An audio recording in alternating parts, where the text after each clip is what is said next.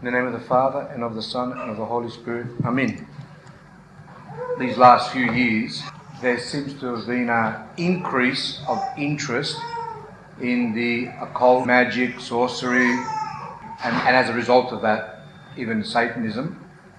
And especially so, there's been an increase with that Harry Potter um, saga there.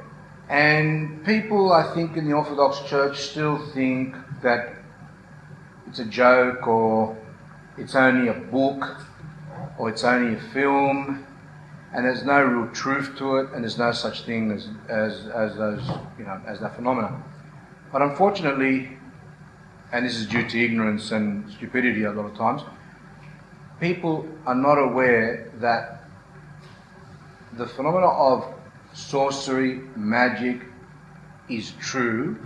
The church has been teaching about it for years, and I mean, well, it's even in the Old Testament, but in the time of the Christian church, in the canons, in the first centuries, etc., there are canons which forbid Christians to visit or dabble in those type of uh, things. So it is real, and you also see from the lives of saints, like we said last week, that a lot of this has been outlined, like in the life of Saints Cyprian and Justina, which I want to start today. So we can actually understand. Remember, Saints Cyprian and Justina lived about 1600 years ago or more. But even though they lived 16, 1700 years ago, we have even newer saints, Optina Elders, St. John of Kronstadt, and other saints, Saint Nectarius and Saint Erasmus. A lot of those saints also in their lives we read about magic. Magus, as we say in Greek, magicians, sorcerers, whatever, sorcerers or whatever. So, actually, thanks to um, Christianity, the belief in these type of things, people involving themselves in these things, actually decreased considerably over the centuries. And that is because of the Orthodox, the, the, the Orthodox Church. Christ came, he enlightened people. Remember, up to that time, the pagans were well into it, etc. So, with um, Christ coming on earth and teaching the establishment of his church, a lot of those things decreased it's not have been until the last century, around there, where there's been an increase, but now it's even more, which means that there has beca- there, there has occurred an apostasy from the Christian church. People are starting to move away from Christianity, and as you move away from Christianity, then you go towards those type of things. It's a well-known fact, as you read in those pamphlets, which you can, if those who didn't come last week, you can take them um, that um, the Satanists are quite happy and they admit themselves that because of, for example, the Harry Potter movies and books, they've had a very big increase in interest and membership into their cults. Also, the mediums, as we said last week, those coffee readers, people who supposedly talk to the dead, people who tie spells and all these type of things, they've also increased in business quite a lot. So a lot of people actually run to them, and a lot of it comes because of that. But I will start. I will explain all that as we go through the life. I want to start the life because if I start speaking, I, I sometimes don't get to the life.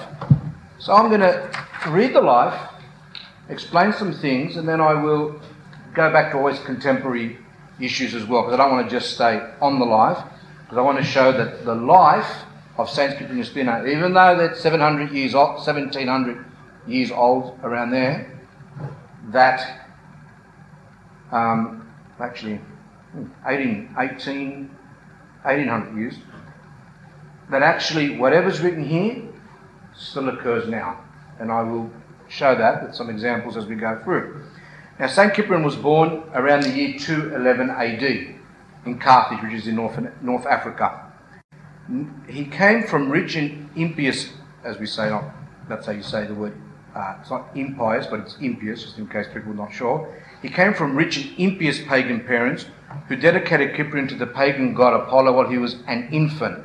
Just like Christians dedicate their children and say, uh, to, to they pray to God and they say, if I have a, uh, a child, then I will dedicate him to you and this and that. Or, and plus, all, all, all children that are born, that are uh, born and are de- um, baptized, are dedicated to Christ. Well, in these, in these cases, these pagans, they dedicated their child to the god Apollo. And as we know, of course, from the uh, Old Testament, all the gods of the pagans are demons. So that's important to, uh, to note. So they dedicated him to that god. At the age of seven, he lived in Athens, where he became a caretaker at the, Acrop- at the Acropolis, because the Acropolis, which is in Greece in Athens, still there, was an ancient is an ancient type of uh, pagan temple, and that's where he started to his life in this business of sorcery. I want to say something about this seven years old business here. And I've noticed that lately as I'm reading that people would always start their education of their children around that age, seven. But now, in our times, there's this movement of starting children, for example, at school at four and a half, try and get them as early as possible, and then also to try and do lessons even when the children are two years old or three years old. Some from the womb, as I said, in another talk where people put speakers on their on the women's wombs so that the child can hear, and then as soon as the child is born, and to slowly, slowly up from about six months old to let them watch videos that they learn the alphabet and all these type of things. But yet, if you read, even the pagans themselves would start their children off at around seven or eight. Why? Because up to that age, the child still wants to be with the mother. And as a priest and, in, and, in, and as um, helping people in confession, I've noticed that a lot of the, um, even though some of you might say, oh, nothing happened to me, I started four and a half. But you know, it's only within the Christian struggle. Once someone starts struggling and starts to see themselves more, these problems begin to occur. But there are even, as we said, uh, in the secular world, where some doctors, psychiatrists, educationists, etc., are starting to say that children who start very early in education have a lot of problems. Personally, as, an, as a teacher before, as an ex teacher, I think that a lot of the kids that are actually, um, a lot of the learning problems which exist today come from the early beginning of education, where children just cannot comprehend and they develop problems. Now, you might find an exception here and there, but in general, emotionally, psychologically as well, etc., it is, a, and that's why in the schools today there is a tremendous amount of children with learning difficulties. Now, in Greece, around seven years old again. I think they used to start in the old days, seven, eight years old. And in Russia, the same thing. I've read that Demetrius, Saint Demetrius of Rostov, he, he began to learn to read at around 11. Some of the Optin elders, who became great saints of the Russian Orthodox Church, they start, their father started teaching them at around nine or ten years old how to read. But we want to teach our children at three and four so that we can say oh, that we're giving them a chance. But it's up to you. You don't have to believe me. It's up, you want to believe, you can. You don't, you don't. But the thing is that it's a well-known fact that in the Orthodox Church, when you read the lives of saints, you see that formal education did not begin until a later age. And those of you who have got children or are going to have children, you have to think about this. Don't take my word. You can read other sources. You can look at research, but you'll find that there is a lot out there now that will make someone to think twice before exposing their children to that. Children at that age want their mothers. Children at that age want to be nurtured. They want to be held. They want their mother's love. They want their mother's affection. They want just to play. Three or four years old, learning the capitals of all different countries and all these other boring things which they can learn when they when they get older. What do they have to learn now? Now I've been involved, as I said, both in the school, but I've also been involved with homeschooling. And I've noticed with my years with children that I used to say to the parents, start, the ones who are going to homeschool, start teaching your child to read and write at around seven. And if they're still you don't feel that they're ready, even eight. Those who started like that, later on, they pretty much click into it because their hands coordinated. A lot of times, a lot of times the children's hand that they can't write, and then they have all these problems, and you've got to go take, send them to remedials and things like that. The children who started early, they have they tend to have problems. The children that started older, they don't have problems. So it's better at an older age. Now here we have the lesson of the pagan, unfortunately, who sent their children. I've seen this, as I said, in other things as well, around seven, eight years old. So he, under the guidance of the magicians he studied, because there was sorcerers there in, in, the, in the temple, he learned all the mysteries of idolatry, sorcery, astrology, black magic, and demonic wisdom. What does that remind you of, that part? So he went to the temple in Athens where he learnt, under the guidance of the magicians, he learnt all these things sorcery, astrology, black magic. And this was written, as we know, this is an, an ancient life, 1800 years ago. What do we know in contemporary times, something similar to that? Who knows? The special school, Hogwarts, whatever it's called, I don't even know myself, but I think it's, is that, is that what it's called? So there we see Harry Potter. Also, he went to magicians there, the man with the long beard, which in a way looks like a, a priest to some extent. And, and you can see there the, the imitation that, you know, trying to replicate Christ, that he had a special birth, that all these people were after him, just like Herod was after Christ, and all these, um, uh, what's the, what's, who's the one after Potter? Um, Voldemort, whatever it's called, and all these people that are after this, this, this fantastic boy, etc. So there's a, there's a now whether this woman who wrote the Harry Potter's got, but you know it's funny that she she does say, as you read in the pamphlet, that one third of her material is from actual books about sorcery, Satanism, etc. About one third. Some of it's made up, uh, but a lot of it's not made up, and a lot of it is true, as we'll see. You know, Harry Potter can um, fly. But that happens now. And you'll say, oh, does it? Well, well, we'll come to that. You remind me. So, Saint Cyprian, who then was a pagan and possessed, he actually uh, went there and studied all those things. To prepare for a sorcerer's career, he was sent by his parents at the age of 10 to Mount Olympus, to another place now. So after Athens, at the um, what do you call that place there, the Acropolis. He now is, goes to Mount Olympus, and there he goes there for other things. This place was famous amongst the pagans because they believed the gods dwelled there, but the Christians knew that behind the multitude of idols were the demons. You know, there's a lot of these idols used to speak, and Christians always knew that contained in the idol was a demon. But people who don't know about Christianity actually believe that the idol's speaking or when they go to a medium, when they hear the person who's supposedly communicating with your father, your mother, your brothers, we said last, last month, and they change their voice and they, they pretend that I'm your father and I'm this, that. People believe that the medium is channeling the spirit of whoever you, you, whoever you want to speak to, your father, and as I said, your uh, relatives. And this comes from ignorance. But if people know their Orthodox faith and people read the lives of saints and people practice Orthodox um, um, spirituality, they'll see that that's wrong. In this place, he saw legions of demons. So in this place, he actually himself saw demons. And by the way, the as you'll read, I think in uh, the, the new pamphlet today, in Africa, they also, the, a lot of these magicians over there, these ones, the witch doctors as they call, uh, they, actually, they actually see demons. And in other parts of the world, they actually communicate and see demons. So this is not just a many, many years ago little story. Some stood before him, others served him, till others cried out in praise of their prince, and some were sent into the world in order to corrupt people.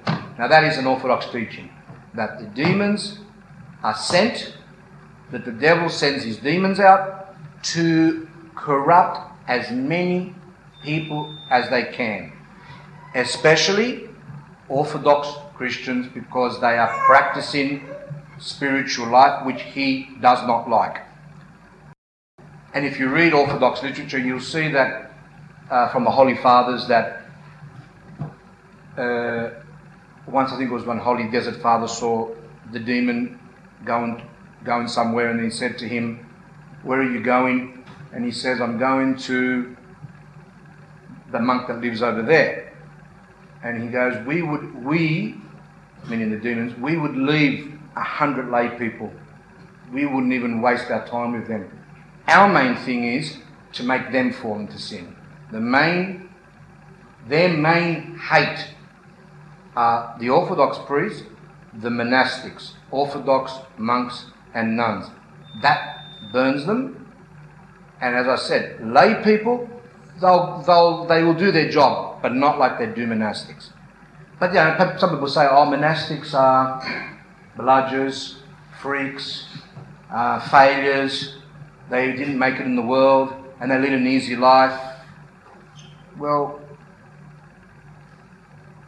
put on, put on the black, go to a monastery, and um, I'm sure that you'll be able to do better than that Russian woman that was that won the silver at the Olympics. Um, Tatiana, whatever her name was, but she pole vaulted very high.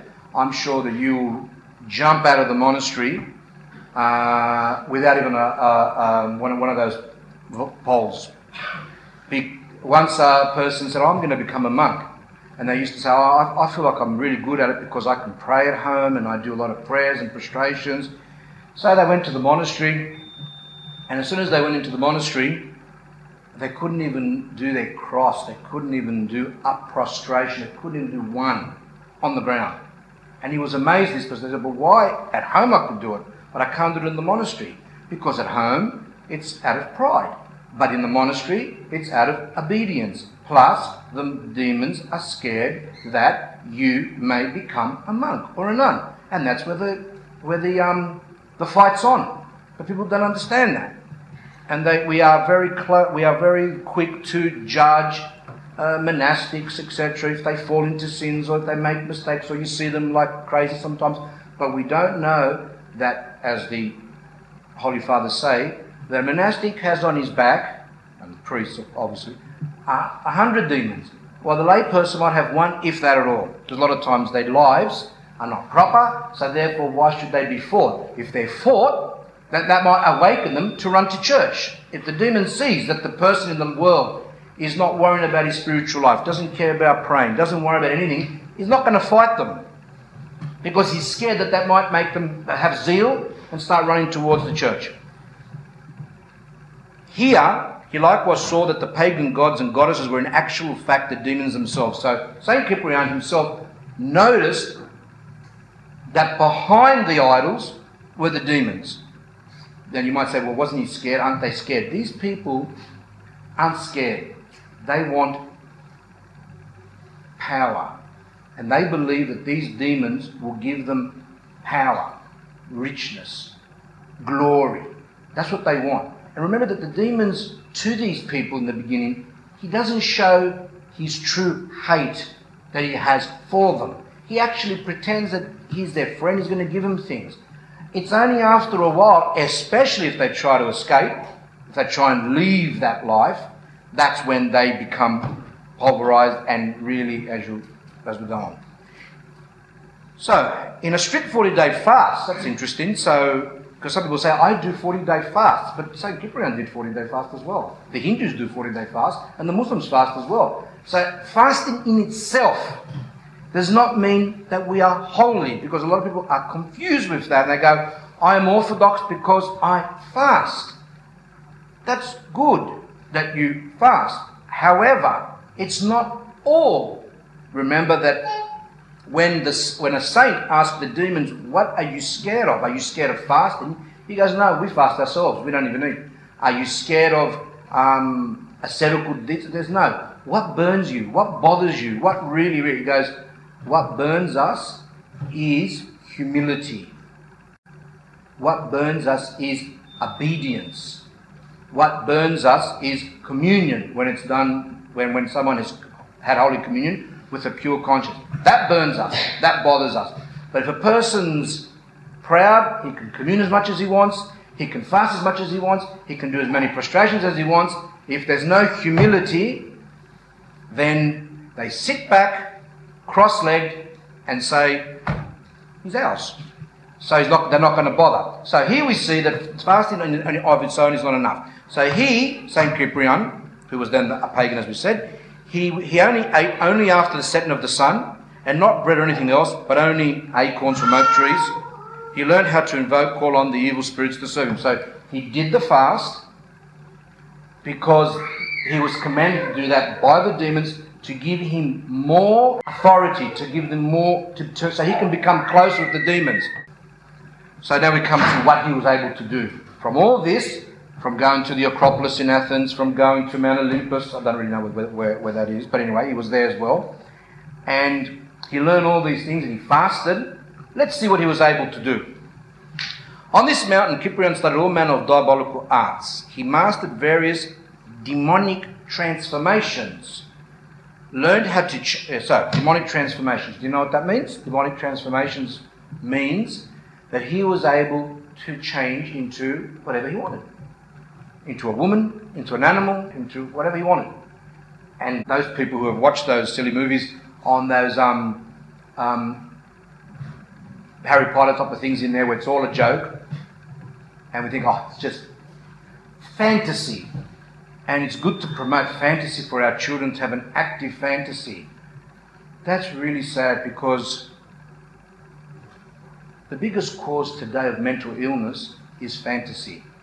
And the holy fathers of the church, their whole aim, their whole, the whole thing of asceticism in the Orthodox Church is to rid our minds of fantasy, but yet we say, no, we want our children to learn, to, to learn fantasy. There's nothing wrong with it. And this is from me. I mean, this is when something's from me, I'll tell you. If something's from the fathers, I'll tell you. From my a little bit of reading, from a little bit of experience with people, and I think trying to trying to put things together. I might not put it together correctly. It's up to you if you want to believe it. Um, I think the biggest cause of schizophrenia today is the fantasy. a lot of people that are suffering from schizophrenia, and uh, there are some that comes from biological, that something's wrong with the brain, but there's others, it comes from a very active fantasy. And those films, whether it's Sabrina the Teenage Witch or whether it's, you know, Buffy the Vampire Slayer, whatever he's called, and all these other movies I can't remember more. Um, Lord of the Rings and all these things to fantasy, but those things about Transylvania and um, uh, vampires and um, things flying in the air and bats and bat wings and what else they talk about? They talk about um, people drinking blood and all that. You know that, and in Transylvania, which I think is in Romania, which is an Orthodox country, a lot of that's true, believe it or not. Even though they make a bit, they overdo it and they've got the cross and you've got to stab the person's heart and other things like that. And it's true that the, that the cross is like a stab in the heart, but the Orthodox Christian doesn't go around and stab people in the heart with a stake made out of a cross or shaped in a cross. If the Orthodox Christians do their cross, believe in the cross, commune, etc., and that is like they are being stabbed. But sacrifices and these drinkings of bloods and all these type of things, unfortunately, and it's really, really sad and painful to say, it exists. And another pamphlet I'll give you next week, in Africa, where this black magic is practiced quite a lot, they find it's very difficult to um, relate it now because of you know young, younger ones. But the thing is that over there they they find corpses with missing hearts and things like that, and you know, and blood drained out, and all these type of things. And you know, they, we think, oh, vampires and big teeth and all that type of stuff. And you know that a lot of these Satanists actually that's part of their ritual as well as to drink that. Anyway, I, can't go into too much detail because of the um, thing. Uh, so he mastered various demonic transformations. Sorry, those things about Africa, what I'm saying is happening now not 100 years ago, 200 years ago. Now, Africa is one of the worst continents on the earth for that type of thing. That whole country is riddled right through with that type of thing. Witch doctor, I mean witch doctors and, and white magic and black magic and all these type of things which we'll go into more detail later on. That is all there. And in Greece, unfortunately, they've, they've lost the plot over there uh, quite a while ago. And they're into it as well. And here, psychics. I mean, a lot of these, some, some of these people are, are um, most of them are uh, quacks. And they're not really uh, true. However, some of them are true. And even if someone is false and is only and is only just um, making up and pretends that he can read, uh, he knows the future, all these things, doesn't matter. As soon as an Orthodox Christian goes there, the, the, the, the canons of the church has have, have said that that person, it's like they have denied Christ. As soon as a person enters those doors, whether it's just for a coffee or whether it's just to read, um, yeah, sorry, to have your coffee read, or whether it's to supposedly communicate with that, or because you're sick, or your child's sick, and you're going to get a uh, protecting sort of phylacteria, as they say in Greek, amulet to protect you, like they do in Africa. They wear bones, they wear this, they wear that. The same thing now. Well, a lot of times what you have, you don't even know. People say, oh, I went and got this from a, a woman. There was one around anyway, here um, Lebanese woman actually, and she used to give. I think, what, what, what was in there? A lot of times it's that type of stuff, and that will protect you for ten thousand. Um, so he learned how to change the nature of air. In other words, Saint Cyprian was able to bring up winds, produce thunder and rain, disturb the waves of the sea, cause damage to gardens, vineyards, and fields, to send diseases and plagues from, up, upon people, and in general he learned a ruinous wisdom, diabolical activity filled with evil. Did you? Did that people comprehend? I'm going to stop in a few minutes. I want people to give me give me reactions. He was able to bring up winds. He was able to produce thunder and rain, disturb the waves of the sea, change dam- uh, cause damage to gardens, vineyards, and fields, to send diseases and plagues upon people, and in general, he learned his whole diabolical activity that was evil. Stop there. I want you people now to comment. Even if you say to me, I don't believe it, that's okay. If that's what you want to say, you can say it. Maybe you should go for a trip to Africa. It's happening here anyway. But let's uh, stop, and I want to hear people's comments, questions, I think it breaks a little bit the. Um, I think it makes it more interesting. Yes. Uh, I think um, that it shows like how he got a lot of power, and increasingly the the powers that you listed later on, they were more and more evil. Um, the, the more he did evil, yeah. the more he gave him power and one of the one of the rituals which is the most that the demons want their people to do is to uh, kill infants. Right? That's one of the one which is the one. So the more they do evil, and of course they also partake in orgies and all these things, homosexuality within their satanic rituals and all that. That's they're well into that. All those things is what the demons want them to do. The more they do that, the more he gives them power. Like the Beatles, I'm not going to say, I'm not going to go up and say it too much. I want to say one thing. They themselves say it. When they tried to play as music, mu- musicians, when they were in Germany at first, they weren't very popular. Then they got mixed up in drugs and sex, etc., etc., and then they actually had that energy, that thing which made them more attractive. Now, I want people to say to me, oh, does that mean that they're possessed? Does that mean? I'm not saying that. I'm just saying what happened. I'm not going to go into whether I'm not a possession barometer. Whether they are, whether they're not, that doesn't interest me. I'm just telling you that a lot of people, the more, and all of us, the more we partake in evil, the more that we do sins, the more that we become closer and closer to the demons. The more we do good, the more we do God's commandments, the more we are in the church, a partake of the mysteries, the more we become joined with Christ. So that's what you're saying there is, is, is correct. Um, I think you'll see it maybe later on, or maybe one of them, I can't remember. But that is true, that infant sacrifice and things like that is one of their highlights. And that's why a lot of times we do hear that there have been kidnapped infants. Of course, that could be because they're selling them, you know, the um,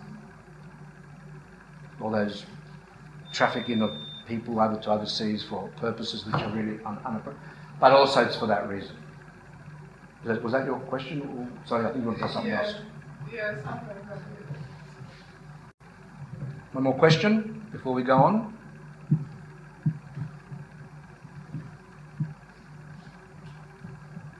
It shows that you could do things which seem kind of like logical to people like uh, you, you could sort of control nature. So I can't You think. could control nature in the sense of like Well, people do find that. I think people do find that to be um, way out, and even though it's all made fun of in the Harry Potter type of things and other movies and shows, and people want to believe that it's a joke and so now, unfortunately, uh, it can, it, it does happen. And the more we read, and the more we read the lives of saints, and we we actually come into the church more, that's nothing for them. And that's only if God permits. And what does God permit? Because people want that and they say, We don't want you, we want, basically, in a way, whether directly or indirectly, we want Him. So, when he was 15 years old, he travelled to various places in order to learn from famous sorcerers many demonic secrets. So it wasn't enough, he wanted more. At the age of 20, Cyprian came to Egypt where he learned yet greater charms and incantations. Remember in those movies that some of you watch that, you know, that that Potter person has got classes on incant. They mention, you know, very interesting that he actually they actually mentioned incantations and spells and all these type of things, which is true. Charm or thing, it's like we say, the person uh, in Greek, let's say the person has done may on someone, and the person who has uh, cast a spell or this type of things, you might say, oh, it's just becoming too much to believe. And I'm not really one because I don't. I mean, look, this is because the topic's like this. I don't discuss these matters continually. I know that there's some priests who go on and on and on, and they think every single thing is that. That's not my belief, and that's why I hardly speak about it. In the other talks that I did, I didn't speak much about it. I don't want to have an emphasis just on that, but it's something which needs to be covered, and I am covering it now. So I'm going to concentrate on it but it doesn't mean that I want you people to go away and think that every single thing that happens to you is that. Because that's that like becomes like a fanatical thing. You know, I meet a lot of people, women, and, and like a lot of Greek women in particular. They they think that everything's magic, everything. A sore stomach, a sore back. You know, the wind blew their clothes down. That's magic, and, and it's all these type of um, uh, things, which becomes a bit too much. When it is you know, which we'll have, we'll read some examples in a minute.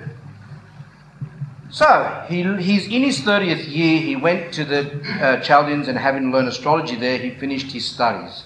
After this, he returned to Antioch, being perfect in all evil doing. Thus, he became a sorcerer, magician, and destroyer of souls, a great friend and faithful slave of the Prince of Hell, with whom he conversed face to face, being granted to receive from him great honour. So he became one of the devil's favourites, who he saw. And as you'll see soon, that he was um, feared by all. Because of this, anyone who out of hatred wanted to do evil to his fellow man had recourse to him and was not disappointed. Now, this is important. A lot of people go to magicians for different reasons. Some go because they want to do evil to someone. Some go because they want to do, uh, they believe someone's done it to them. And they're supposedly the white magicians. The white magicians are the ones who supposedly undo the evil that the black ones have done. But the church teaches black, white, blue, pink, doesn't matter what you are, it's still demonic. Yes? In the past eight months, I've had my car's been here about um, six times. Mm-hmm. And someone goes to me goes, someone's put the evil on How much do they want? Nothing. They don't want anything yet? They go, I really, I go, someone's put the evil eye on me. Oh, we'll come to that. And We're going to come to that. Uh, maybe not today, but that will be. I want to speak about the evil eye, what you do, whether it's true, whether it's not, etc. Um, these people that you go to, they always um, even say to you on the first session, um, "I don't want any money," and, and they, then they then they make up. A lot of times it's made up. They say, "Oh, your uncle did it, or so and so did it, this and that." And because the person's really desperate and, and not, they're not well, etc., they actually believe it and they go back and they go, I want you to undo it. And then starts the next procedure, which is I can give you something, this thing, and I can undo it, and it's going to cost you, you know, 2000 and it goes free for, you know, I, I've read accounts and I've known people that have given, like, they've sold their houses. And um, actually, it's on current affairs now and all that. There's a big thing about those, those being shams. So, whether it's white or whether it's black magic, it's still demonic. And they've got a trick. Some of them even use icons. When you go to them, they actually have icons and crosses in their rooms so that the people that go, especially the Christians, won't think that it's evil. Because we're ignorant, we go, oh, because that person's got an icon, that means that their Christian must be good. And this comes from ignorance, because these people aren't. They're just using it as a way to trick you. Actually, I think I might give that example. What I was, what I prepared for you people. Uh. A contemporary example. I think that. Uh, hmm, okay. This is a this is a good one. This is a famous one. It's written in a book by Archimandrite Haralambos Vasilopoulos, a uh, priest monk that was in Athens. He wrote uh, a whole series of lives of saints. He wrote on this topic as well. He actually said that even before he became a priest, I don't know how that happened, but anyway, he admits himself that he didn't even believe in magic himself. Then he became a priest. It was only when he became a priest that suddenly he realized that all these people had problems and he had to, and he had to get involved with it. But he actually said that he didn't even believe in it, and that's true. There are some priests who don't believe in it, Orthodox priests. And they go, ah, it's your imagination. And there's others who believe, as I said, that it's everything and everyone. So you've got to be very careful on the one extreme, which is it doesn't exist, it's all a joke and it's all or it's psychological.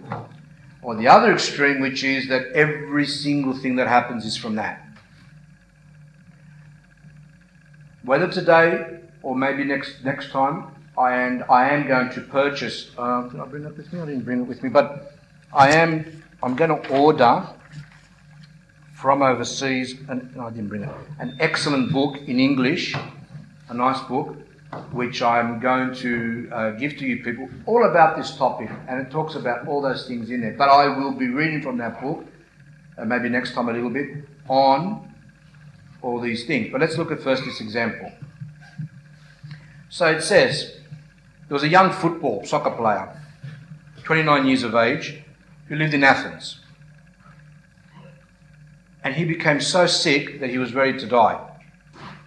And he was suffering from magic. What had happened? He had asked to marry a modest and very good girl, a Christian girl, and someone else, for some reason, became jealous. The jealousy is a very big factor. There are a lot of people that are jealous today. Uh, it's very bad passion within the Orthodox Church. I mean, people more worry about um, uh, Catholics and heretics and homosexuals and this and that and that and that. But you know, we don't. That's all good. You know that we have to be careful of all those things, and that's ecumenism. And that person's doing this and that person's doing that, and we think that we are safe. But a lot of times, we who are worried about all those other things are being taken over by jealousy, and it's a very horrible passion. It's a passion, and it's horrible. And people on that evil eye, uh, the evil eye is, is jealousy. A person sees someone and from the depths of their soul, which is not very nice, they just say, oh, you know, kind of wish the person bad out of jealousy. And a lot of times those things can, can happen. And then we've got these women, a lot in Greece and here, who supposedly they undo these things. And they put oil in water and they do all these stupidities, and supposedly they'll tell you, yes, you are, you've got the evil eye, you haven't got the evil eye, and they do prayers, and they even say, they even use the cross, and they even say prayers, Mother of God, and things like that. And supposedly they are taking the evil eye off you. However, this is wrong and dangerous because even if you say, oh, but I got better. So I went to Greece, I've been to Greece a number of times in the village, and there was people that used to do those type of things. And they used to say, um, um, oh, you've been, you know, relatives a bit, they don't know much about the church. So I yawned. They go, oh, you got the evil eye. You've got to go down the street to that woman and she does this, this, and does this, and that. And this is, comes from real ignorance, and people go to these people, they go to these women or whatever who can undo the supposed evil eye, and the person gets better. They might have a sore stomach, they might have a sore head, they might be a bit out of it, and they go and they do get better. And some of them do get better, but they're not really getting better. The demons, if it is a demonic type of thing, if it is really the evil eye, the demons have the ability to come off the person for a short while so that you and others can believe that that person does have power. That's what they want. They want you to believe that and not to go to the priest. That's the main thing. Do not go to the priest. But in the Orthodox Church, there is, it's in the um, inside the church, in the book, towards the back of my book anyway, there is a prayer of the evil eye. If, for example, that has happened, I'm not saying that it happens all the time, but it can happen. You go to a priest. Well, first you can drink holy water, you can put holy oil on. You don't have to go to, you know, Madame Fifi down the street to do the cross on you. You just do the cross yourself. You don't need her to do the cross on you. And then, if it still bothers you, you can go to the priest and be read, and usually that's it. But as soon as you go to those people or to someone else, you are selling your soul to the devil. And that is like an apostasy. Well, it is an apostasy of, of, your, of your belief in Christ. And that's how dangerous it is. And these people are, you know, working together, unfortunately, some of them don't, don't know it, with the demons to make people go away from the church. Now, I'll read the prayer maybe next week or the week, or sorry, next month or the month after. I will read that prayer. I'm not going to read it as a, in church. I'll just read through it to see what it says, to see how the Orthodox Church thinks of that. So, but this person here, he didn't have an evil eye. This person was actually had, he was actually had, someone had done magic on him. So he wanted to marry a certain girl. Someone became uh, envious, and they went to a magician, and they wanted him to basically die. And you know that they do use dolls and they do use pins. You know, some of you think, oh, you know, on Gilligan's Island there was the witch doctors and they used to, you know, some of you are a bit young, you don't know, but those were a bit older, and it was all a joke and, you know, make, well, they used to make jokes about witch doctors and pins and sticking in people's heads and things like that, all that. And for some things it is a joke, uh, but you know, the ones who really can do it can do it.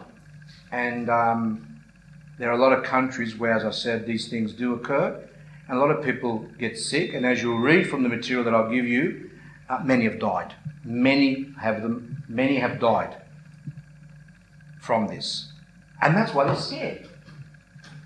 So that's why they always run to others. They always run to the other ones and say, "Protect me, protect me," and then they have a fight. One magician with another magician and it's one who's fighting the other to see who's the strongest. One does it, the other one does it, the other one does it, the other one does it, and it keeps on going back and forth like that. And that, as I said, is in the literature that I'll give you next time in, in, the, in, in the Congo. That happens a lot.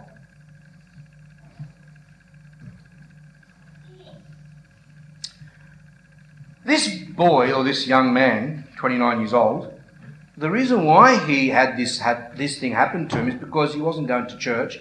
He wasn't partaking in the mysteries of the church. He was basically a, a dead orthodox person, you know, like most of the people are today. He began to dislike his work. He didn't want to work anymore. He just closed his shop because he had a shop. He didn't have a desire to see his relatives or friends. And in the end, he was suffering really bad headaches and also he was contemplating suicide. So they are just some of the characteristics that suddenly happened to him. You know, you don't just suddenly become like that. For two months, his parents took him to doctors, but they couldn't do anything because science cannot help in these cases. Now, in that book I'm going to be giving you people soon, as soon as I get it, it says in there that uh, and a lot of these people that have been influenced by these things, they go to doctors. Doctors can't find anything. Now, some doctors will say, oh, it's psychological. And uh, some doctors say, I don't know what's wrong. We cannot find what's wrong. Now, the problem here is that sometimes the person is mentally ill, so it's not from, from magic, and sometimes it is from magic. And this is where in Greece, where unfortunately here in Australia it's really bad. Here, when these things happen, we run to the psychiatrist, to the doctors only. But in Greece, the practice in the church is that when someone's got problems, you've got to go to a pious psychiatrist and to a priest, and the two of them kind of work together to try and work out whether the person is suffering from a psychological problem or from a demonic problem. And unfortunately, as I said in Australia, that doesn't occur much. And a lot of the clergy say, I just go to the psychiatrist or just go to the doctor. So this is a problem. And I know for a fact that in Greece, because I had um, um, a friend of, a friend that I had met over there years ago, that she actually was really, really ill, and her psychiatrist was also an Orthodox priest. Now, wouldn't it have been fantastic if we had here in Australia an Orthodox priest, a pious Orthodox priest, to also be a psychiatrist? And that way, he would be in a better position to sometimes get through the muddle of what things are some people have gone to some people, to a psychiatrist, and the psychiatrist says, "Oh, you're mentally ill," and they start feeding the person with medication, and that person becomes worse. When it may not be a psychological problem, it might be the other business. So in this case, this person, in this example, he had that done. So for two months, his parents took him everywhere. They couldn't do it. The doctors couldn't do anything. In her despair, his mother had recourse to a medium. And this is what happens. A lot of the Christians, instead of running to the church, they first run to to someone because they think, oh, someone's done it, so I've got to now go to someone else will undo it. This is where the problem begins. That woman, for example, this mother, all she wanted to say is just for her son to get better like a 29 year old young man that had everything going for him, and all of a sudden he became so sick, and she went there. It doesn't matter that she didn't go for bad reasons, it doesn't matter that she was desperate. The teaching of the church, and what I want to stress tonight, is that as soon as you pass through those doors, you are open, you are joining with the demonic powers. And then it takes a lot of work to be rid of that. In other words, if someone's done something to you and you go to the priest and you know you commune, you confess or you commune, and the, the prayers are read, usually goes away. When you've gone to those places, those people have to do a thousand times more work than the other person who didn't go. Because Christ is saying, You didn't want me? You went to them? You can have them. And therefore, we have to now struggle and struggle to prove to God that we are sorry and we have to produce fruits of repentance. It's not enough to say sorry. So, and as I've said to you before, from my little experience, I have noticed that people ring up and they might say to me, um, my son has got this problem, this problem, this problem, as I've said before. And then they said, um, then all of a sudden he became worse, just became really, really bad, won't come out of his room or does this or does that, whatever. And I say, did you go to a place to try and undo that problem? And they're quiet. Sometimes they lie, which I can tell. But I say, no, you tell me, have you gone? They go, yes. I go, that's what made him worse. I said, if you went to the church in the first place, it would have been undone quicker. So the, the, the, magician said to her that her son, as is typical, was suffering as a result of magic and named the person responsible. Here I have to stress that a lot of times they don't even know. As I said, they don't even know, one, who did it, and number two, they don't even know if anyone did it, because it might not be. In this case, someone did it. Who did it? They, they usually don't know. Um, that's why in the in the pamphlet you read about in Africa that when, when a child dies, for example, and then the Africans believe there that it was done by someone, then they go to another magician and they want that other magician to tell them who did it, and then they will then do magic on that person so they can die. And this goes on continually over there. And this happens as well in, the, in Western society. But in general, when you go to these places, whether it's, ha- whether it's been done to you or not. Like, for example, someone might say, um, Oh, my daughter's got a headache. Continue got a headache. Oh, someone's done something to her. So you go to, as I said, to Fifi down the street, and then you go to her, and straight away, 100% go, You've got magic done on you. Someone's done magic on you. And after that comes the next stage, which is the money. If they don't do it the first time, they'll do it. It has to come. When I first became a priest, a woman said to me, she confessed that she went to some place because her husband wasn't a very good husband. Adulteries and, you know, used to hit her and beat her and things like that. So she went to one of them. And um, I said to her that you have to, uh, you confess, but you have to get rid of that stuff. Because I've, you know, the lady gave me a little thing, a little phylacteries, we say like an, as a protector, lucky charm or whatever you want to call it, and it's and it's on my husband, and he's really good now. And I said, no, you've got to get rid of it. I said, I will not read you the prayer unless you get rid of that. There's no forgiveness unless you get rid of that. So she got rid of it, and I said, okay, are you sorry? Yes, this and this. Anyway, a few months later, she came to me and she goes, Oh, what have you done? My husband doesn't listen to me anymore. Doesn't listen, not obedient to me, and he's become like before, and I'm going to go and get that thing again. That's your, that's your sin. You do that, you're opening yourself up, and you're jeopardizing your own salvation. So people can say, Oh, that's a joke, this and that.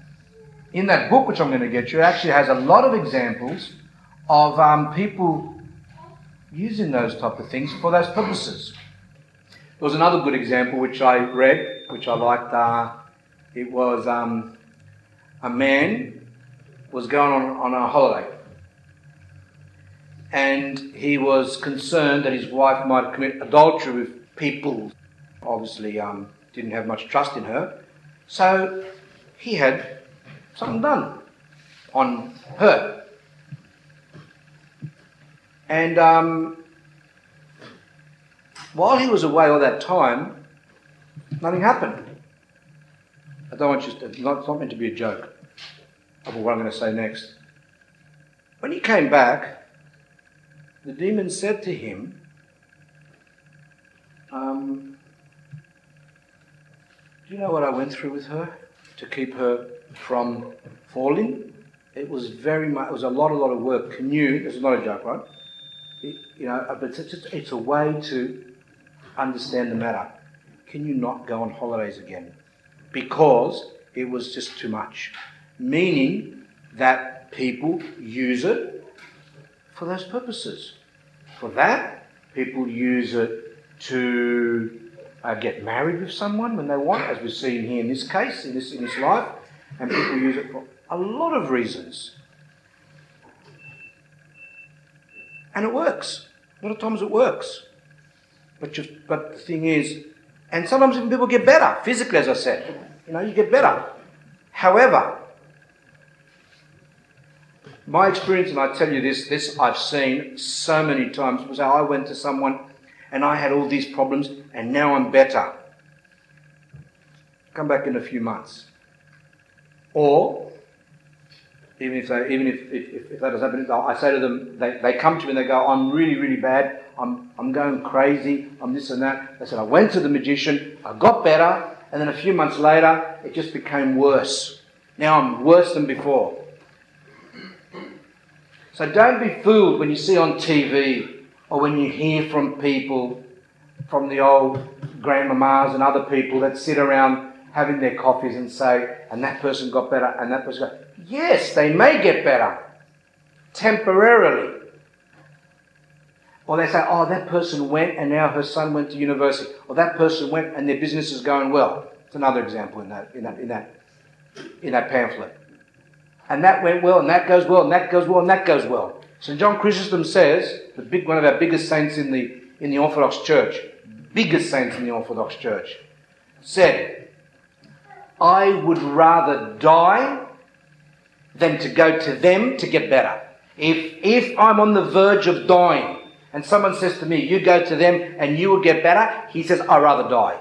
And that's the attitude we should have. We, even if our children, if something's happening to our children, and someone says the child's got that, he's going to die, he's going to die, and you go, oh, what's going to happen? You, you will go to the church, you will pray, you holy water, you do whatever you can in, within the church and say, I'd rather for my child to die than to go there. Because once you do that, you tie your soul to, to, to the demons and your child as well. So that is really important.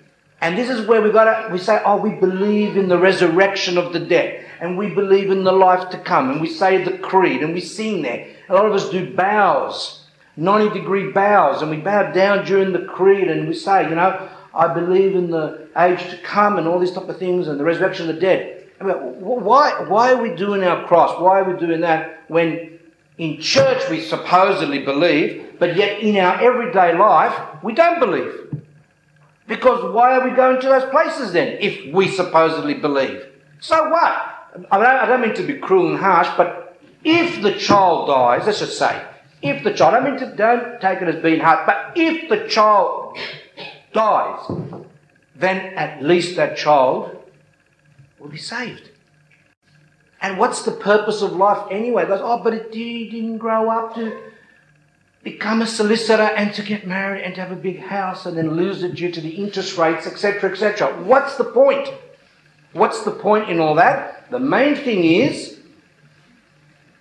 that the child is saved. We are saved, whether we die at 10 years old, 5 years old, at birth, 50, 80, 100, or whatever age we get to. The purpose of life is salvation. If you have that in mind, then we don't care. So St. John Chrysostom obviously had that in mind, and he said, I'd rather die than to, than to um, go to them. So, for. Anyway, so this particular um, uh, sorcerer Name the person responsible, whether it's correct or not. I mean, it could be right, could be wrong. I mean, it doesn't, it doesn't really matter. Sometimes they do it just to make people fight. And told her where in the yard certain items were buried, which later on they found when digging. So that's a well known fact anyway, that they bury things like that. But because the evil had progressed so much, the magician said he's, that he would not be able to help them. Now, I've had personal experience with that, whereby there was um, a young man of around 23, 24 that came to church, started going to church. and he had a friend, a little bit older, but the person that was pious, was, was practicing church, was, you know, communing often, etc. The mother of that young man could not take the fact that her son began going to church because he was praying too much, going to church too much, and in her mind, goes, he has, he has to study. So she went off to those people. And the, the boy, the, the young man that was helping her son, he did become sick. Now, now, I'm saying to you, I mean, I don't like making stories up. I like to say things that I know as for, for a fact that I believe, and things as well that I've seen. And this boy did become sick. He was out on the bed. Just listen to the story. So he was there, and he was out badly. And um, someone, because he couldn't do anything, he couldn't do his cross. Someone was there and had a cross, a wooden cross, and did the cross. This person started leaping up and down on the bed because the, of the cross. And you might say, oh, does that mean he's possessed? Not necessarily means anything, just because, you know, Saint, Saint Justina, as we see later on, she also fell under the influence, even though she was holy. The demons can influence, but they can't, as we say in Greek, epitichi, they can't accomplish what they want. They want you to die, or they want you to um, leave that person. That mother, she wanted that person to break away from her son because her son was becoming more religious. And that person went to a priest, was read, went away. So, Mummy Dearest went back to the sorcerer, or sorceress, whatever she went to, and this I know because the cousin of the, uh, of the young man admitted it. She went back to the sorcerer and said, You know, I, I came to you, I paid you money. Why is my son still going to church? And, and, the, and this person says, Leave it. Leave it alone. Because you see, what happens is these people, they do what they do. And when they do it on a person that's not at church, that's okay, it goes on them. But when they do it on a person that goes to church, a person who actually is a strong Orthodox Christian and communes, often confesses and prays, what happens is it, it, they do it on the person and it flies back onto them. And as it says in that Archimandrite uh, book on Does Magic Exist, he talks about a, a magician who was frying some food and then you know, at the time that he had just done some spells on someone, and the oil threw back on his face. Now, this particular woman who this mother um, had gone to, a woman or man, she said, uh, let's just say it's a woman, she said, um, keep away, just leave it alone. I suffered a lot because of, of, of you, to the mother. I'm not doing anything else on that, on that person, on your son, nothing, because the person that he is with is, is too much in the church, and I can't do nothing because he's with God. I can't do anything. Nothing happened to the boy. Nothing happened to the one that was um, he became friends with. But the mother also became very sick. So not only did the did, did the um, sorcerer or whatever sorceress whatever, she, whatever she's got really scared and got and um, soiled her underwear, the the the mother became sick and later on she admitted to the son, I suffered so much with, with, with what I did of that because she later on repented about it. So, and I was involved in all that. So I'm not going to say to you um, myths and stories. So,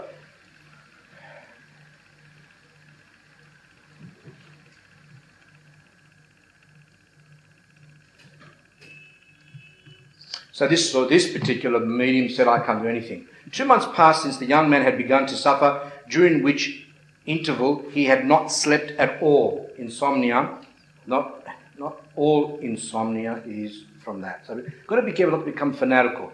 Some people suffer from insomnia because of anxiety. They're just doing too much. Some people suffer from insomnia because they're taking some medications for their kidneys or whatever that could keep them awake. There's a lot of reasons for insomnia. You don't run straight away and say, oh, that person can't sleep. In this case, because it was he had it done he had the insomnia. That's one of, that could be a sign. For the last 15 days, he could not even eat. That's another sign. That's why they say the person's melting away like wax. The person becomes really skin and bones. They're just not eating. They just don't want to live. Sounds like a sounds like a chronically depressed person, but this is even more. But some depressed people could be because of that as well. Because remember, heavy metal, people that go to heavy metal bands and this and that. Well, you know, what are they picking up when they're going there? I mean, if someone's singing on the stage blasphemies against Christ and God and the Trinity, etc., etc., and they're saying that Satan's their father, and this is happening there, and you're there. Like when you go to a church. As soon as you walk into a church, you feel the grace. Not everyone, but most people. Some people burn actually. That's a sign that there's something wrong. But other people, they go into the church and they actually say, I feel the grace. I was speaking once to a, to a Catholic person who I was buying some tiles from. He was married to an Orthodox, he was Catholic. And he said to me, I've been to the Orthodox Church a few times. I went for a wedding somewhere. I said, okay. He was Lebanese, Orthodox. Uh, he was Lebanese Catholic, but his wife was Lebanese Orthodox. I go, can, you, uh, can I ask you the difference between the two? What did you feel in the Catholic Church compared to the Orthodox? He says, when I was in the Orthodox Church, I thought there was something present. There was something there. Do you feel that in the Catholic Church? He says, no. That's very interesting. So, in the church, where God is worshipped, is the Holy Spirit.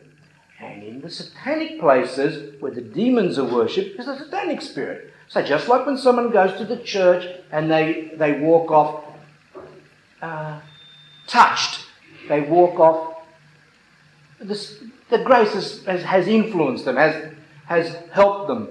It's the same when they go to those places the satanic spirit also influences them. People might say, oh, that's not true. That doesn't matter. I'm saying it. It's up to you what you want to do. You're free. People want to go to those concerts, they can go.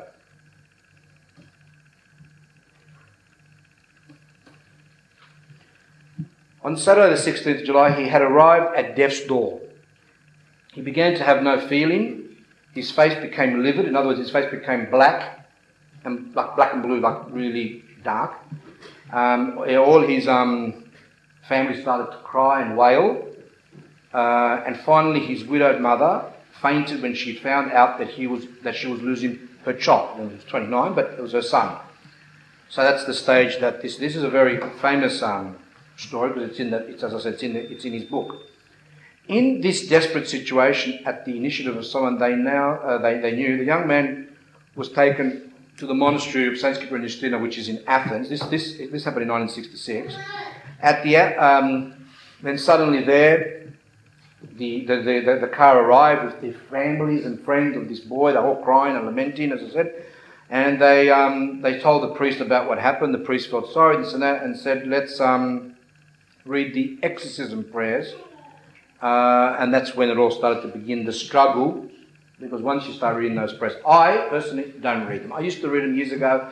I don't do them because that's better for people that are holy, people that are, you know, especially in quiet monasteries, people who are able to fast more, pray more. It's a bit, that's not really, that's very difficult in the city. Um, this type comes out by prayer and fasting. And as I said to you last week or the week before, even some of the saints, St. John of Kronstadt and some others, they did not do exorcism prayers. Some saints did them. You all know that have been to services of a baptism, there's the exorcism prayers, where the priest does the exorcism so the demons can come out of the heart of the person ready to be baptized. And in the olden days, I read that it's actually interesting that they used to um, have specific people that used to do those prayers people that were really, really holy, and they used to read the prayers, not just once, sometimes twice, three times, because they tried to really feel the prayer, because it's very, very important for that. Now, when baptisms are done and the priest is done very quick and this and that, you know, that's not really good. But I'm just trying to say to you that how it was in ancient times. So the same thing in exorcisms generally, there are certain priests who have that gift uh, to do that. Now, when you attempt to do those prayers, when you're not really appropriate, then what happens is that the, per- the person, the priest, uh, uh, gets smashed, basically. They get very sick. If they're married priests, they fall on their family. If they're a monastic and you know, and they're not, but not, but not, you know, like in a strong top on monastery, then they um, falls on the monks. It's just really, really very difficult. So in general, those prayers, even though all priests can read them, uh, there are some who have got that special grace to be able to do them. And but you can do other things like holy water, unction services, paraklesis, liturgies, etc., etc. I mean, things just. Uh, the site. Uh, so for half an hour, as I was reading this boy, this young man, the sight was very terrible. The evil spirit reacted violently, and suffering man cried out, That is enough, I cannot endure anymore. Now, some of you have actually witnessed exorcisms in Greece. Some of you have seen it on films. I mean, it's not really a nice thing to get involved with uh, because, as Orthodox literature says, that you can go there and if you're not really concentrating, praying, that they can jump on you. So, you know, people go out of uh, curiosity. It's, you know, it can be dangerous. You know, we shouldn't go, and people don't go somewhere to watch someone being, you know, with tongue sticking out and all those type of things that happen to people.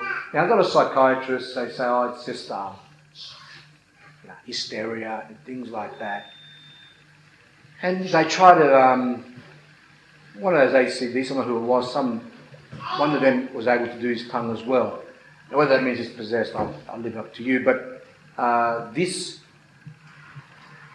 these people actually, which is one of the signs of demonic possession, is that when someone's mentally ill, they don't change shape in their faces. But the ones that are possessed actually as we say, paramorphon, they, they actually transform and they look quite horrible. And um, and those who have been, I have been at some of them, but I've also witnessed one something, which I'll tell you in a minute. Uh, the strength that they've got is just beyond. This, I'm not saying this person necessarily is not possessed. There's different possessed when the demons take, because someone asked last week, last month, about that a person that's possessed when the demons go in and live in the person, and that's when they react. Someone could just, could just be influenced by demons. We are all influenced by demons in, in our everyday life. All of us. So all of you are. Our thoughts, our passions, that's all influence. Doesn't mean that we're possessed. A possessed person is a person who the demons actually live in them and do horrible things to them.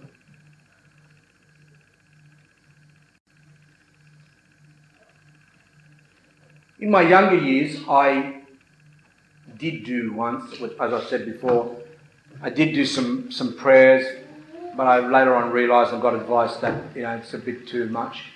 But I did actually read a couple of prayers for someone once, and to this day, I mean, you know, we shouldn't really get scared, but I must admit that um, it was uh, shocking for me even for me, because I've never seen it before, with the person that I was reading. Now, you might say, oh, you're making that up to make the church look like. I don't really care. You know, some people want to think it's all lies. You can think it, but um, that's up to you. From the fruits, you will know them. So, this person had a lot of problems. I think they would. They, they, his family delved in that stuff when he was younger because I think I remember once that um, he had described that the priest came to the to their house to do holy waters when, when they were younger, and the chandeliers and, and actually the holy water bowl flew up in the air and smashed. Anyway, I thought this person was making making it up a bit, overdoing it. But anyway, he had problems, so I decided to read him in my. And I was naive a bit in those days, so I read him. And as I was reading him, um, his um, face transformed such that his face, and this is where I read this and I go, well, it's true, because I actually, his face transformed and came out like that. So he, he looked like a dog. He actually, the, the, the snout came out like this, and I got really frightened. I have to say that I actually became frightened. I got all, you know, goosebumps, and I didn't, you know, just try to finish it and um, set him on his way to, you know, someone who can do something for him. I, I can't, I, I don't think I could do much. Commemorate, yes. Serve liturgies, yes. But to do those things, that was just too much. Um, it was frightening. Even now, to me, it's just too much. But anyway, that is what I have seen. But I've, and you know, many priests in their in their everyday life as priests, they see many things. But that was actually a, a, um, a transformation. He actually looked like a dog. It was actually really, really bad. Now, whether this man's possessed or he's, I don't think so. I think he's just influence. Influence from magic and stuff like that. It wasn't. Maybe he's got something. I don't know. I'm not. I don't have the ability to know whether what was wrong with that person. All I know is that it was. Um, it wasn't very. wasn't a pleasant sight. I mean, that person wasn't married. Imagine if they were married. I mean, what, what would happen? What would happen to the families? And I mean, that person would have to work themselves out before they would get married, because those problems can start coming to them. You know, do damage to his family, to his wife, etc. I mean, obviously there's something wrong. Like um, very aggressive person. Oh, he used to go to heavy metal a lot too, by the way.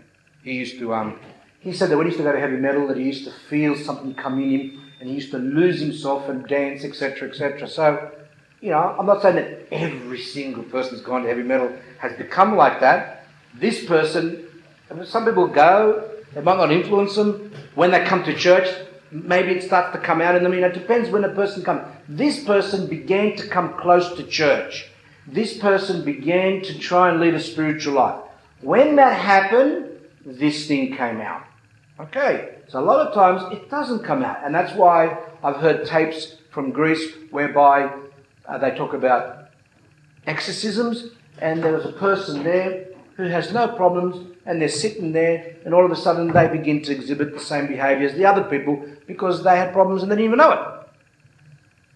Sometimes the demons hide.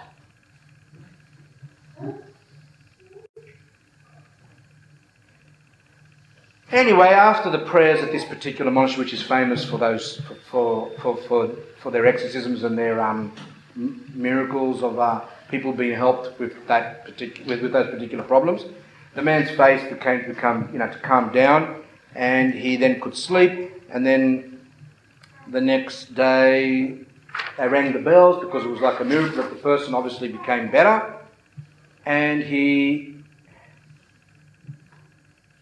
went to confession for the first time in his life, communed, etc. And now he's in perfect health.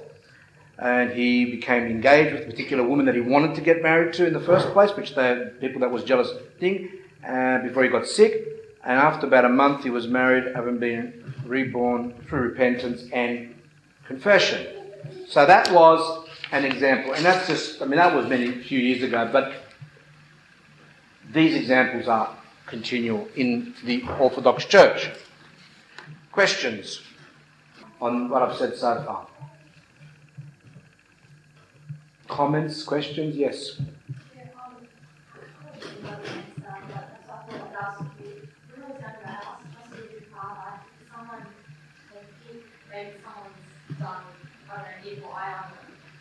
Um, what should they do? And ask why is they to read that prayer for last and he said, oh, yeah, it's one of the to read it. He told me to say our Father three times. I can't remember if he said to have holy water as well. Is that the Holy in When a person feels sick and they're not sure whether it's something like that, you can anoint yourself with holy oil. You can drink holy water. You can sprinkle it on yourself. You do your cross. You do prayers. And a lot of times, a person can become better. It might not even be that someone's done anything to you. It just could be uh, you know, like people say to me, um, I had this problem and I was um, like attacked during the night or whatever, and I go, Have you started to increase your prayers lately? They go, uh, Yeah, actually, I have. I started to, I'm trying to get become closer to the church once again, or for the first time, whatever. I go, It's just demonic type of things. Doesn't mean that someone's done anything to them. Whether someone's done something, whether, some, whether it's just from your own struggles that the demons try to, you know, they don't like it and all that, they just do the same thing. Prayer, uh, commune often, confess, drink holy water, anoint yourself with oil, and this, that. Now, as for the prayer of the evil eye, some priests say, oh, you can read it yourself. I don't agree because I think it leads to deception with the person because it says in there, and you know, it's kind of the prayer is centered on the priest doing the prayer. When you begin to do it, then, you know, because of our fantasy, we actually can start believing that we're priests and all this stuff. But, you know, the fantasy is very active these days, and so it's better for the priest to do it if the problem still occurs. And usually that's, that's all it is. It's a good question. Now, another question. Yep. Um, is the um, how come Derek comes forth like if Derek really exists and how he's more powerful than the devil? Like, I lost concentration. Say one more time. why are they um with the devil there that God is more powerful and that he exists and that like, Why, the, the does the devil why, say yeah, why they like the devil like why aren't they like in church and how they're not ignorant of the and that like, they know that God is more powerful than them? The people who believe in the demons may not know that, as you'll see from the life of Saint Cyprian Justina. He didn't even know about the Christian God. He just thought the demons were the strongest. The demons themselves know, and they're scared. But they're like blinded in rage and, and hate for God that they just keep on going. And even though they know they're going to go to hell, they're going to be put in hell as, as, the teaching is, they just want to take as many souls as they can. They're like blinded with, with madness, with that. They just, just want to go forward and do what they want to do, even though they know. They don't want to repent. They just want to take as many souls as they can to hell. Now, as for those who follow them, some know that God is more powerful and they continue, but the majority, I think, think that He is it. That He is it. That because they see success. You know, like even, you know, Hitler, you know, in, in, you know he uh, believed in those things. He used to go to mediums and gypsies and things like that. A lot of the people who started the communist revolution, a lot of them, even they say, oh, uh, religion's bad, religion's bad, but a lot of them were into those type of things. And just, you know, a lot of them were Satanists too. They just don't want Christian religion. Their one's okay, but not Christian religion. So, does that answer your question? Mhm. Any other questions? Yes. I just wanted to ask, um, what is the demons? Is this something that morals? And who do they to exist? Because I've often wondered that. I've often wondered it myself. I've actually, sometimes, you know, it's very hard to know, but I think from understanding of reading and, and things like that, is that it's how God permits as well. Some people do the most horrible sins, and you say that, you know, why don't they become possessed? And then you see someone else who's done sins, but nothing close to that. And yet, why the, you know one gets that, we don't know. God has reasons for everything. And it's very, very difficult for us. Like, you know how little children ask questions about everyday things. And sometimes we just can't explain to them. They might say, how does electricity work? There's no way you can explain to them about atoms and electrons, and that electric current is a flow of electrons and resistance and voltage. We can't do that um, because they're too young. The question's good, but we cannot explain it to them.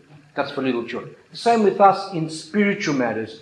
There are many things that happen in the world that we cannot comprehend due to our uh, lack of understanding of spiritual matters. The more we start progressing in the spiritual life, the more we see it. But even St. Anthony once, I think it was St. Anthony, where, oh, I can't remember, might have been St. Anthony, it was another saint, was standing in prayer one day and he was contemplating that same thing. Why this? Why that? Why do some people, why do some children die? And why do some people that are evil, they live longer? And why this? Why that? Why this? And then either God Himself or through an angel, I can't remember, said, You mind your own business. I'm not saying that's like being rude to you, but I'm saying in general for all of us. You mind your own business and leave that to me. I want to bring everyone to salvation, and I have my ways, and I have my wisdom. He knows what He's doing. We don't know. You know, why little children become possessed? When I went to Jerusalem on a um, pilgrimage in 1991, before I became a priest, went to Jerusalem with a group. And there was a woman there who was possessed. She was. Every time she'd go near a, a um, holy place, she would start. But when she would come out of it, after the priest would read her and things like that, you know, she was quite a, a, a pious person. And she said to me, um, I suffer, but it's through this suffering that I've come to Christ. A lot of times, people, through being possessed or even had magic done on them or through sufferings or whatever, have come to Christ. Uh, in those in the pamphlets, the um, African priest said that you know Western society a lot of Western people say, oh, AIDS is bad and cancer is bad and all these type of things. He goes, we don't look at it like that. This is God's love. A lot of times that these diseases is what helps people prepare themselves to be saved. If you believe that the next life is the true life, then cancer and AIDS and possession and all these things begin to make sense. God, in His wisdom, is doing what He's doing to bring people to salvation. You cannot explain. I would not be able to say why a little five year old is possessed and suffering, or why they're in hospital at this moment with no hair and dying of leukemia. And then you've got, you know, and then you've got others. All I know, what I do know is that those children are in God's hands, and God, in His love, is doing whatever He can to bring them. Why does He allow some to grow up and become serial killers? or some to become and become rapists or other type of horrible people, pedophiles. Why didn't he take them when they were young? I don't know. I do not know. I don't know the answers to those questions. But I do know from my heart that God, in His wisdom, knows the best for all of us. Does that help with the answer? I think what I'm going to do, because it's, it's, it's a bit it's 9.30 and I want to end because we started a bit late because of the service. What am I doing now?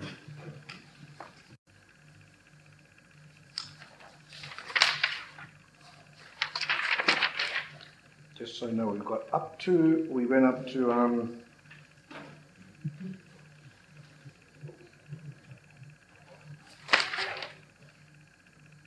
that's it. I want to um, stop at that page there and continue and continue the life. But as, as you notice, which is what I did in the other talks, I like to read a bit from the life and relate it to every day, and then read a little bit more and read it every day. I don't like just reading from the life because people think, oh, that was then. People don't understand. Christ is the same yesterday, today, and forever. There's no difference. As it was then, it's now. There's no um, difference, and that's why we, we can relate all these things that we're reading to, to, to, to today. And even though it's a, it's a, it's a, a fantasy, that Harry Potter uh, things, but yet the, the basis is correct. But it's really, um, I think it's the worst type of abuse to allow one's child to look at those type of um, play, of those type of music, and children have become really, really interested in in um, magic and sorceries and all those type of things. It's just um, a scourge of society. I think it's it's it's the um, one of the worst things that's happened for a while. Actually, you know, they say AIDS was so bad. AIDS is not bad. A lot of people repent. A lot of people become humble. This is the worst. That this thing because this kills the soul. AIDS only affects the body. And then takes the, and then a lot of times people prepare and repent, etc. Not AIDS and cancer. Oh, the Greeks say the kakia or and they can't even say the word. You know, you know the the this. You know, like some people would say, oh, see, you know, see, see what, see sees what, what, see what. They can't say it. You know, that that. Why don't you say it? I might get it. They're that. They're that scared of cancer. But what's what is the worst than cancer and AIDS and leukemia and well, heart? Now they say heart's even worse now. They say that heart disease is um, the heart isn't very good because sometimes people can go abruptly. That I have to say is not a good one because uh, I remember once some person said to me, "I want to go abrupt. I want to just die and that's it. I don't want to suffer. While AIDS people and people who have got Parkinson's and a lot of other sicknesses, motor neurone disease, like my mother had, and AIDS, they all die like really slow deaths. That, a lot of times, is better.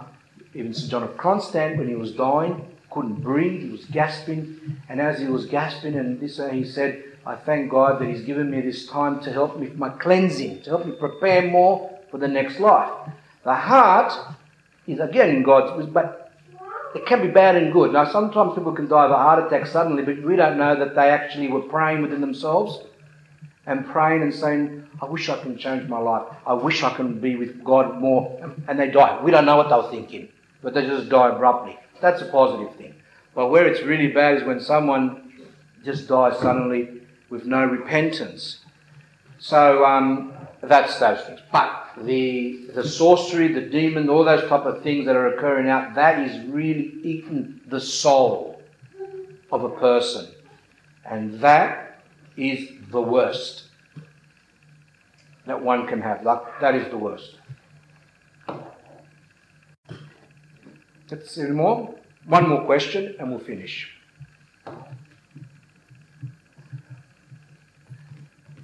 Yes?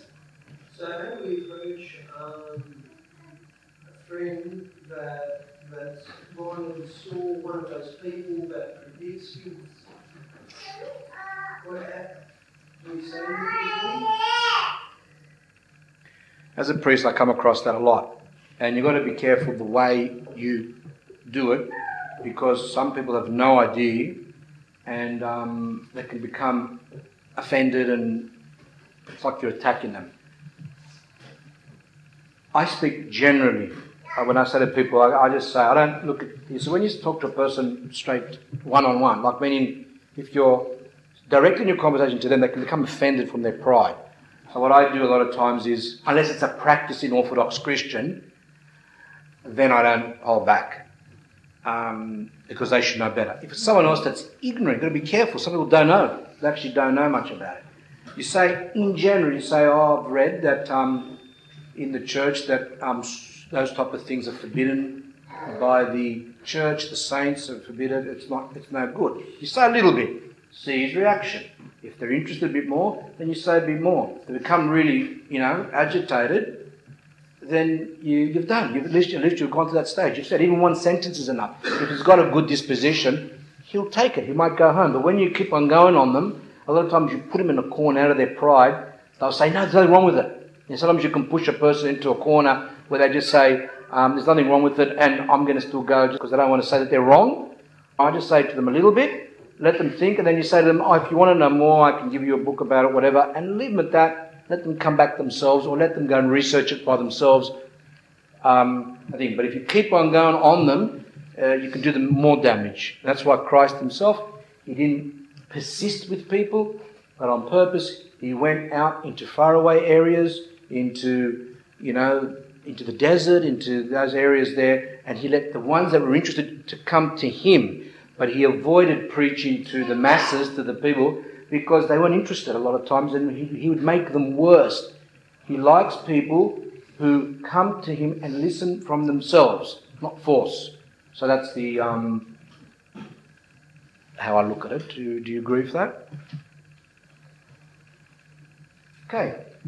So today we have last week's two pamphlets, whoever is interested was, which I hope that you read it, was one on uh, people who talk to the dead supposedly and all that. That was very good from a holy elder in Romania. This one was excellent. This was this has been done by the monastery of St. Anthony in America, and they've put quite a lot of things together about the Harry Potter thing, which I think is interesting. You should read that. And today's one is a new one which I found for you. It's uh, an interview with Blessed Father Cosmas Grigoriatis, which was a Athonite father, a priest monk from Mount Athos, where he went to Africa and he became a great missionary. But unfortunately, he died. God knows why. He died early, but he did quite a lot of work. And this is an interview, and the interview is on, it says, Orthodoxy and Magic on the Black Continent, in Africa. And read this. And and you will. I did promise I was going to do it, but I'm just going to. I asked someone to, uh, to highlight for me. Okay, sorry.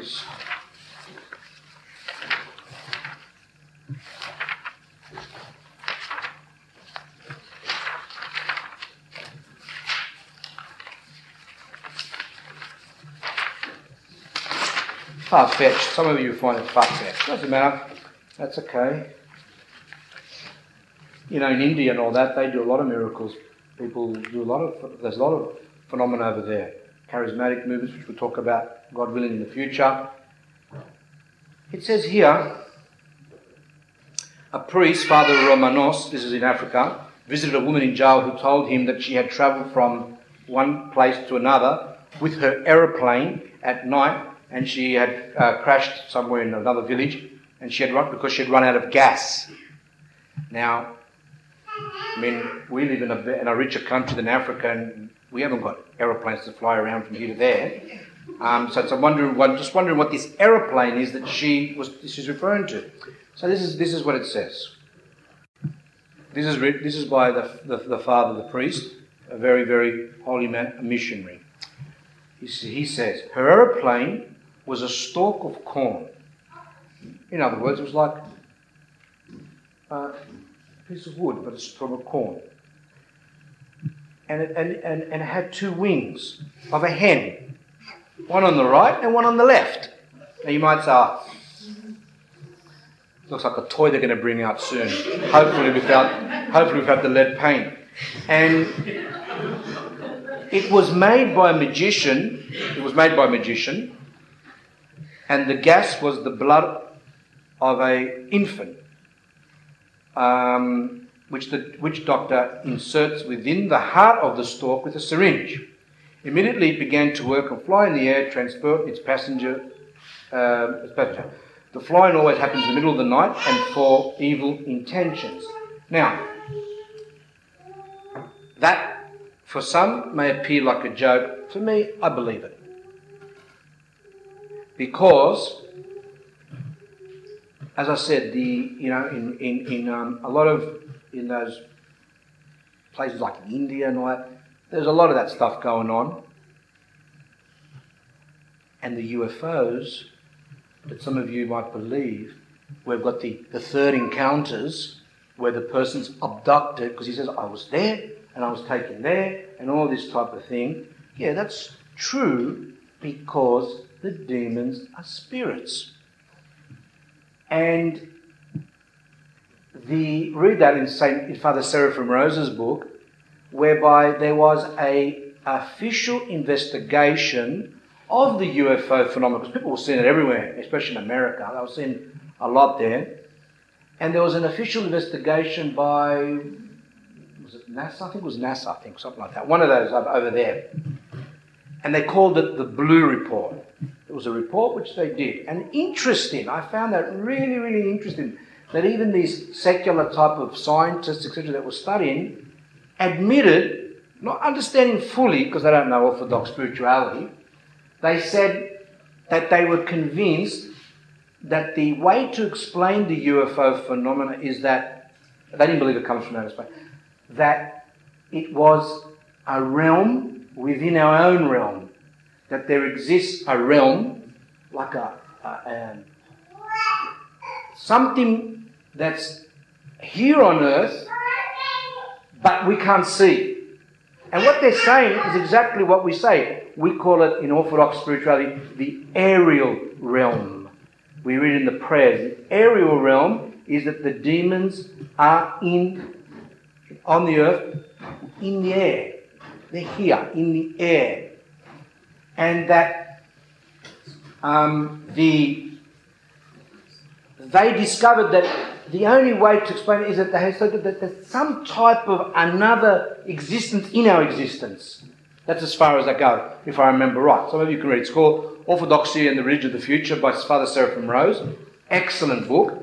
And, um, and it talks about transportation of people from here into, into these and all that type of stuff.